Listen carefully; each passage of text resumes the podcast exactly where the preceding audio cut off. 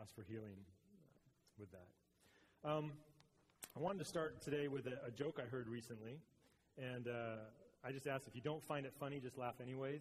Uh, so, you know, I feel better at least. Um, but it's a, it's, I think it's pretty funny, and it's, it's kind of a little uh, disturbing at the same time, but it's also acutely, I think, accurate to a situation we can find ourselves in as God's people. It goes something like this. A man writes, I was walking in San Francisco along the Golden Gate Bridge when I saw a man about to jump off. I tried to dissuade him from jumping and told him simply that God loved him.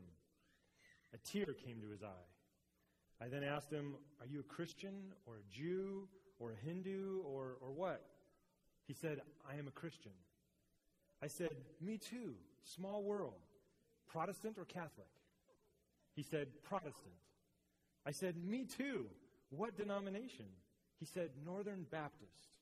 I said, Me too. That's amazing. Northern Conservative Baptist or Northern Liberal Baptist? He said, Northern Conservative Baptist. I said, I don't believe it. Me too. Northern Conservative Fundamentalist Baptist or Northern Conservative Reformed Baptist? He said, Northern Conservative Fundamental Baptist. I said, Remarkable. Me too. Northern Conservative Fundamental Baptist Great Lakes region or Northern Conservative Fundamentalist Baptist Eastern region? He said, Northern Conservative Fundamentalist Baptist Great Lakes region. I said, It's a miracle. Northern Conservative Fundamentalist Baptist Great Lakes region of 1879 or Northern Conservative Baptist Fundamentalist Baptist Great Lakes region of 1912. He said Northern Conservative Fundamentalist Baptist Great Lakes region of 1912. At that, I pushed him off and said, Die, heretic.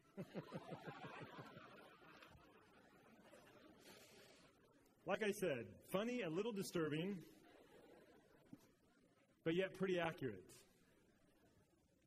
Isn't it amazing that in the body of Christ we can be so separated? Isn't it amazing that in Christ we cannot have unity? See, it's kind of interesting to me because unity in Christ means exactly that. There's always unity in Christ. When we're not in Christ, then we don't have unity. But when we are in Christ, we always have unity. But the joke reminded me of what, where I'm going today with the passage, and that isn't it amazing that even within Adventism, we could have put the Adventist name in there and we could have got all the, the lines drawn. Even within Adventism, we can still be trying to think who's really in the church and who's not. In fact, I don't know if you're aware of this or not, but there are websites out there of Seventh day Adventist Christians who place names on websites of people who really aren't Adventists. You can find pastors' names, you can find employees who people say really aren't Adventist out there. It's disturbing, isn't it? And it's sad. Because in Christ, we will always have unity. Now, I was warned before that we had a problem with the lights, so these aren't things I've asked scripted into the sermon. So there may be times when the lights uh, trigger, uh, you know. Jerry used to be our Bible teacher at MGA, so he still has that high school kind of feel to him, you know, trying to spice things up here. but, uh, anyways, um, but I want to back up first because last week we looked at something in Ephesians 2 8, uh, 1 through 10. And it's important for us to kind of go there for a second. Thank you. Uh, I know you're doing everything you can, so whatever happens, happens. We'll go with it. Um, but it's important for us to remember what Paul said before the verses that we're going to look at t- today. And I won't look at all the verses, but last week we looked at Ephesians 2 1 through 10, where Jesus, where Paul reminded us actually that we were dead in our transgressions and sins.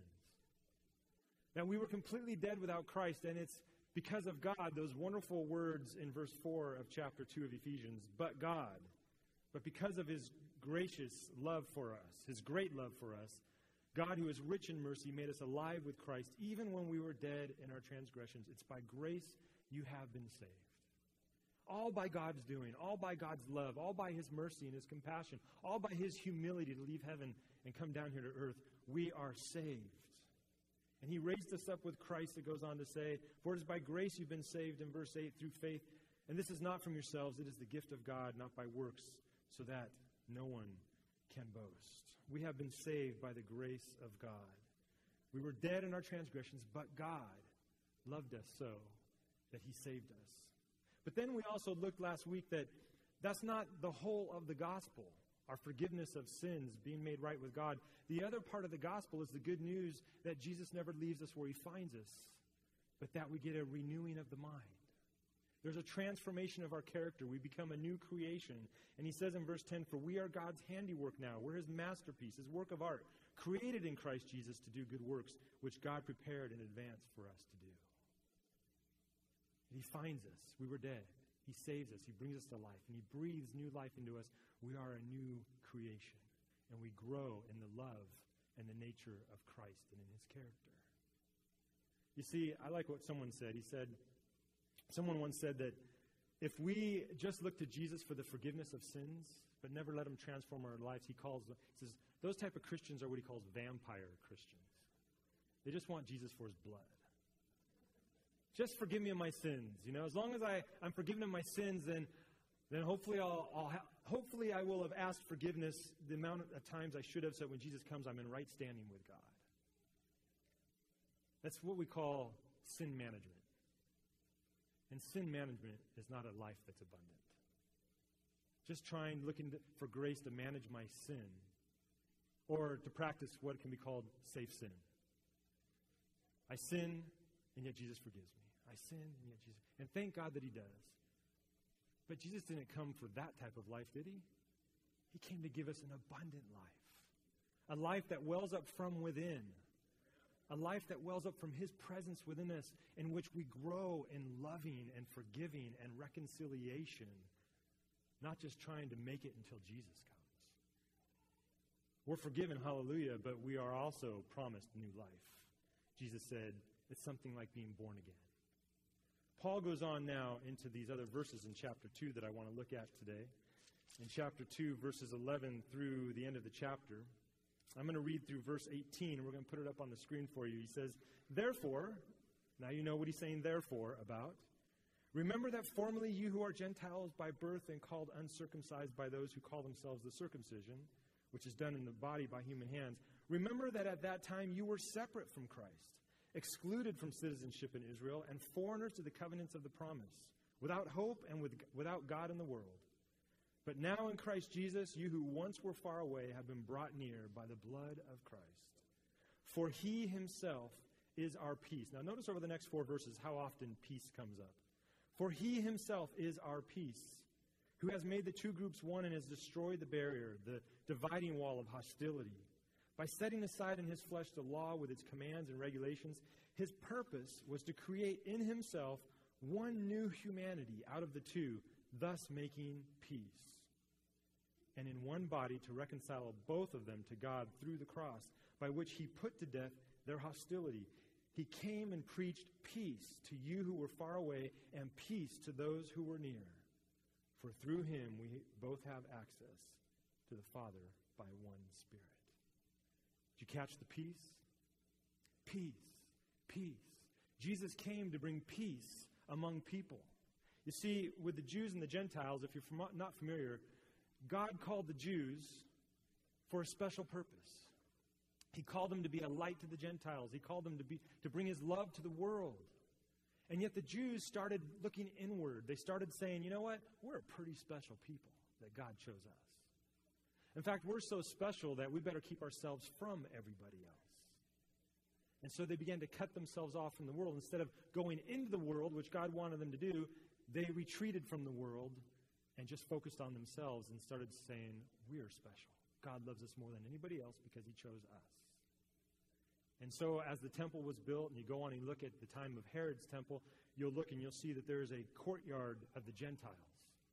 And the courtyard of the Gentiles was on the furthest outskirts of the temple area. No Gentiles could come anywhere near the inside of the temple. Not even the women were closer than Gentiles. But Jesus came, and our passage says he preached peace to both. The wall and the barrier of hostility has been removed in Jesus Christ. He came for one, and that's why Jesus came He came and he preached to the Gentiles. He preached to the Jews and the Gentiles. He went to the prostitute. He went to the leper. He went to everybody that the Jews thought, what is he touching that person for? He's unclean. But that's the way Jesus works. He came so that we might have peace with God, and he came that we might also have peace with one another. A new humanity, our passage tells us. And then Paul goes on in verse 19 through the end of the chapter, verse 22, and he says, Consequently, as a result of all of this, you are no, longer foreigners and strangers, but fellow citizens with God's people and also members of his household. Built on the foundation of the apostles and the prophets. Basically, not the people, but the message that they preached of the Christ. With Christ Jesus himself as the chief cornerstone. In him, the whole building is joined together and rises to become a holy temple in the Lord. And in him, you too are being built together to become a dwelling in which God lives by his Spirit. See, as a result of this, Paul says, we are being built into this living temple. Paul says elsewhere, remember, you are the temple of God in which the Spirit of God dwells. And together, it's like this beautiful temple, the people of God, full of God's presence of grace and mercy and great love and unity because they're in Christ. He says, Christ is that chief cornerstone. Now, you know, if you've ever done any building, that your cornerstone is going to lay out everything about that building being right or off. If your cornerstone is just a little bit off, you're going to look at the building afterwards like this. Something went wrong. You see, if it's just a little off, it just begins to really get worse as it's built. It might be slanted, walls different, but if that cornerstone is just right, everything will be level and everything will be right. And Paul is saying, if Jesus Christ is our cornerstone, we will be unified. We will be in unity because Christ is the cornerstone. And where Christ is, unity happens and there is peace. Now, everybody may not agree with what Jesus has to say. Everybody may not like Jesus' brand of peace and unity, but it will be in accordance with the will of God.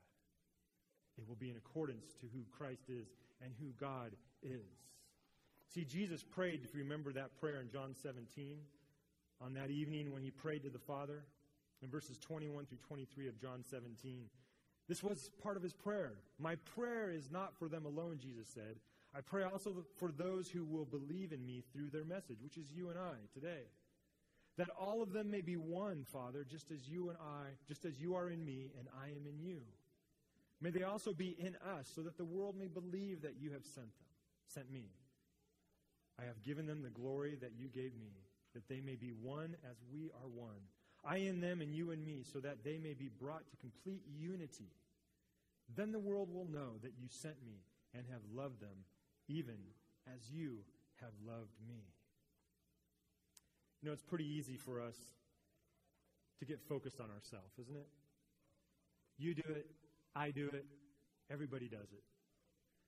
And every once in a while, you're kind of amazed yourself. You go, wow, that was pretty selfish of me to think that or to do that. What was I, what was I thinking? But you know, the waters we swim in, the waters we swim in here in North America are the waters of consumerism. You know, the, the air we breathe is full of consumerism. And before we know it, our life really starts getting focused on us being the cornerstone, on us saying, well, what's in it for me? You know? We can even look at churches like that, right? If I come to this church, what do I get? What do I get if I come to this church? What do I get if I come to this church? And what do I get if I come to this church? The last I knew that the head of the church said, What are you going to give to be part of this church? He says, You're going to have to give your life. You're going to have to give your attitudes. You're going to have to give your egos. You're going to have to check them all at the door because there's a cross involved in my church. It's called dying so that you might live. It's called losing yourself that you might find yourself. It's the upside down kingdom. You know, we can go through this life protecting and trying to protect, trying to protect and build up our own kingdoms. When Jesus reminds us that there isn't a kingdom that's going to stand in the end, but God's. And Jesus came to remind us. You see, there are four questions I just quickly want to bring to your attention today that I, I often think about. And a philo- Christian philosopher once brought my attention to these questions. He said there's four questions that everybody has to really answer. Whether you, cognit- whether you consciously do this or not, you have to answer these questions. And every great teacher in philosophy or religion has to address these questions. And the first one is what is the nature of reality? What is reality? The other one is who is really well off in this life? And the third one is who is really a good person? And finally, the last question is how do you get to be a really good person? Four questions that really come down to the bottom line of what life is about. And Jesus answered all these questions. And I love the way that he answered them. He said, What's the nature of reality? He said, The kingdom of God. The kingdom of God is what reality is all about, right? Jesus came and he said, Repent, for the kingdom of God is at hand. Right? Repent means to think about the way you've been thinking about things. Because the kingdom of God is now here, and anyone can come in who wants to come in. I am the door. Then he said, Who is really well off in this life? He said, basically, anyone who's alive in the kingdom of God is well off. Isn't that what the Beatitudes were all about? Blessed are the poor. Blessed are those who mourn. Blessed are all these people that you wouldn't think were part of the kingdom of God. He says, You're blessed. You're happy now because the kingdom of God has come to you and you can get in on it. So, no matter what state you find yourself in life, financially, physically, mentally, anything, you name it, you can be well off because you can be alive in the kingdom of God. He says, Who is really a good person? Looked at the religious leaders and they were all behaving properly, it looked, it appeared, anyways. Who's really a good person? Jesus basically said, a really good person is someone who's pervaded with agape love somebody who's pervaded with the sacrificial love of God. And then finally, how do you get to be a really good person? Jesus said these words Come follow me. Come follow me and learn how to live a life alive in the kingdom of God, pervaded with agape love in this world. You see, those are the questions that Jesus brings and Paul brings to the reality of what Jesus preached. When I believe those things, then I move away from myself. And the kingdom of God is everything. God's love for myself and God's love for others is amazing. You know that passage that says, Love your neighbor as yourself? I think that's part of the problem. Sometimes we're all loving our neighbors like we love ourselves. And a lot of us don't love ourselves very much. But God loves us beyond our understanding. And we have to receive that love. And as we live that love and accept that love, then God's love begins to move out of us, out of this new creation. Out of this new creation where the barrier is gone between people, but He has come and He's brought peace. You see, but God, but God, through Jesus Christ, has brought this love. I want us to remember how did God show His love to us? Through the humility of Christ. Christ emptied himself, the scripture says. He humbled himself, took on the form of a man, was obedient to the point of death, even the death of a cross, to show us God's love. If there's going to be peace, if Christ is the center of who we are and living within us, there's going to be a lot of humility. There's going to be a lot of reconciliation, of saying, I'm sorry. There's going to be a lot of forgiveness. There's going to be conversations that we may not feel comfortable having that God is inviting us to. Reconciliation at the workplace, reconciliation at home, reconciliation at school, reconciliation in our denomination. You see, and this is where we were going with the children's story this morning. If Christ is not our cornerstone, we will settle for a cheap imitation of unity. And it's called uniformity kind of looks like unity, kind of smells like unity, but it's far from unity. If we can, you see, if we don't want to do the hard work of loving people and getting into the messy conversations that make things right and bring peace in the body of Christ and in the world, we will settle for uniformity because it's much easier. If we all just look alike, We all use the same lingo. We all eat the same food. We all do those things. It looks like unity. But if Christ isn't reigning, there is no unity in that church. It just looks like it. Unity and uniformity are nowhere near the same. My question for us today is what do we want as Christians? Peace or power? Because Jesus comes to bring peace. And I will remind you that one of the names that we love at Christmas time for our Savior is what? Prince of Peace. He's a leader in peace. I was watching TV a couple of weeks ago, and this guy who was, had a brilliant mind, he was working with car salesmen. He was trying to help them how to use subliminal messaging to get people to buy cars they didn't intend to buy. So I thought I should watch. so I could learn all the techniques and not walk off with a car that I didn't want.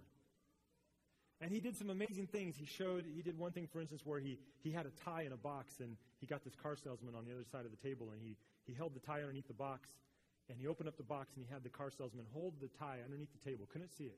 And he says, Can you, by touching this tie, tell me what color it is and what design it has on it? He said, No way, that's impossible. Says, Okay.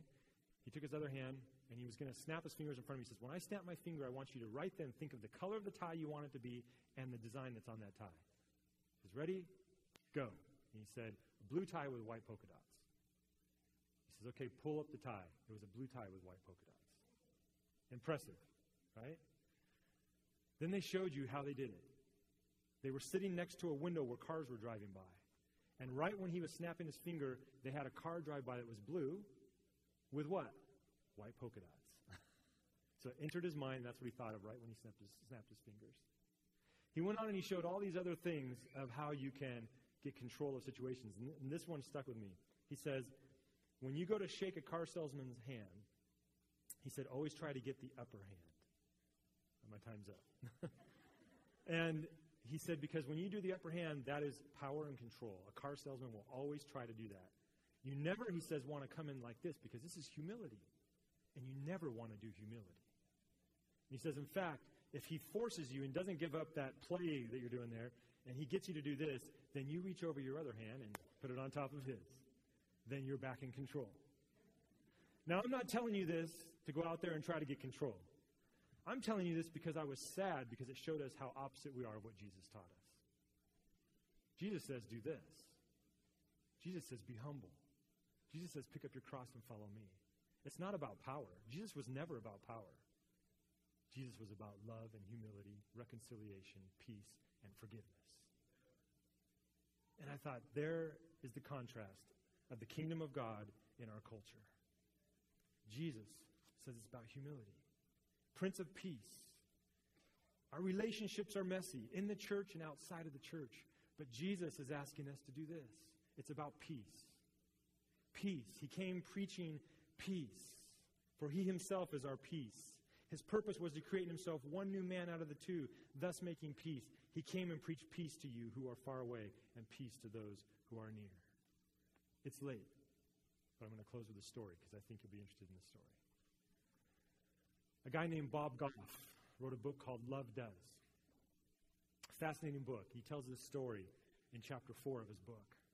He said he and his wife have a house by the sea and by this, by this harbor.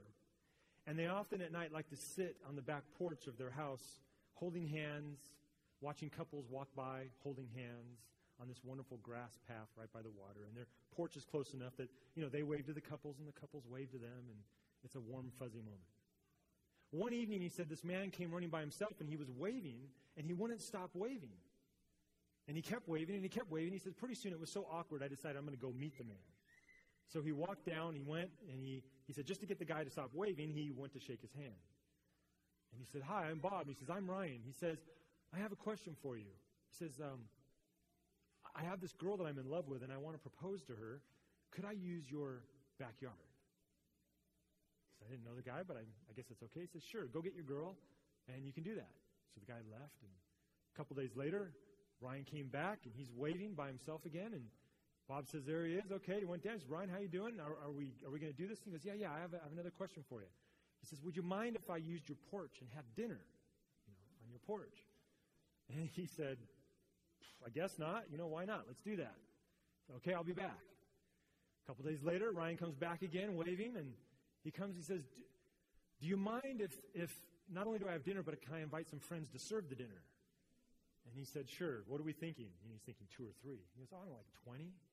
Oh. Sure, bring your 20 friends. We'll, we'll do this thing. A couple days later, Ryan comes back again. And he says, uh, Just one more question. Do you have any speakers you could put up? Because I'm thinking, like, I could we could be on the porch there, have a wonderful dinner. My friends will serve it, and then when my friends all leave, maybe we'll we'll slow dance a nice song together, you know. And sure, I'll find some speakers. We'll we'll get that together for you.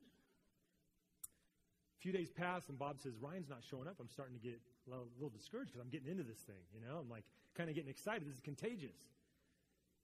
Ryan comes a few days later, huffing and puffing. He comes up there and he can like hardly breathe. He says, "What's up, Ryan?" He goes, "I'm wondering, do you have a boat?" He's like, actually, I do have a boat. Can I use it? Okay, we're working. Out. So they work it out. They work it out that, that Bob's going to get them on their boat. And he's going to pop the question while he's on the boat. So the evening comes, but Bob says, Bob says this. He says, I wanted to one up him a little bit without him knowing it. He says, he said this in his book. To Ryan, the whole world was full of co-conspirators when it came to winning over his love. He was completely unaware of and unimpeded by what was proper, what was acceptable, what was conventional. Nothing was going to get in the way of what he decided he was going to do. And so the night came. Bob had called the Coast Guard to get involved in this boat ride. So Ryan and his girlfriend come. And as they're coming, they're coming into the backyard, and, and Bob says, I can see the girl. She's going, Is this okay? Are we going to get in trouble? What's, what's going on? No, no, it's okay, it's okay. There's this wonderful candlelit table, you know, on the back porch, and meals there, and 20 of their friends are there to serve them the meal. The friends leave, the music starts, they dance together. They start walking down the path hand in hand, going towards the harbor, and there's the boat waiting for them. They get on the boat. Bob is standing there at the helm. They go to the front of the boat. The boat takes off. When it gets to the right location, the boat stops. Ryan gets down on one knee. And the backdrop behind Ryan on the harbor are 50 of his friends with 50 candles spelling out, Will you marry me? She says, Yes. Right? We all hope she says yes. She says yes. And right when she says yes, Bob gives the thumbs up to the Coast Guard and they fire off every water cannon they have on their boat. He says it looked like the 4th of July in front of the Statue of Liberty. And it was amazing. Ryan's love was contagious. Isn't Christ's love contagious? When we know Christ and He's the cornerstone, it's out of control. He actually asks us to go talk to people who have offended us. He actually talks to us about forgiving people. He actually talks to us about reconciling differences with people. It's out of control. But when Christ is in our life, we have unity and we have peace. For there is always unity in Christ. Let's pray. Lord, thank you for coming. And thank you, as the word says, you are self, you yourself are our peace. He himself is our peace. Lord, there is no one and nothing else that will bring, pre- bring peace to our life. In our inner journey, peace with you, and there is no one else who will be, bring peace to our relationships in our outer journey. May we allow you to be the cornerstone of our life, the cornerstone of our church. May we allow you to lead us into unity with each other and those around us. Take a moment now in silent prayer to listen to Jesus draw you into his peace with him and with others.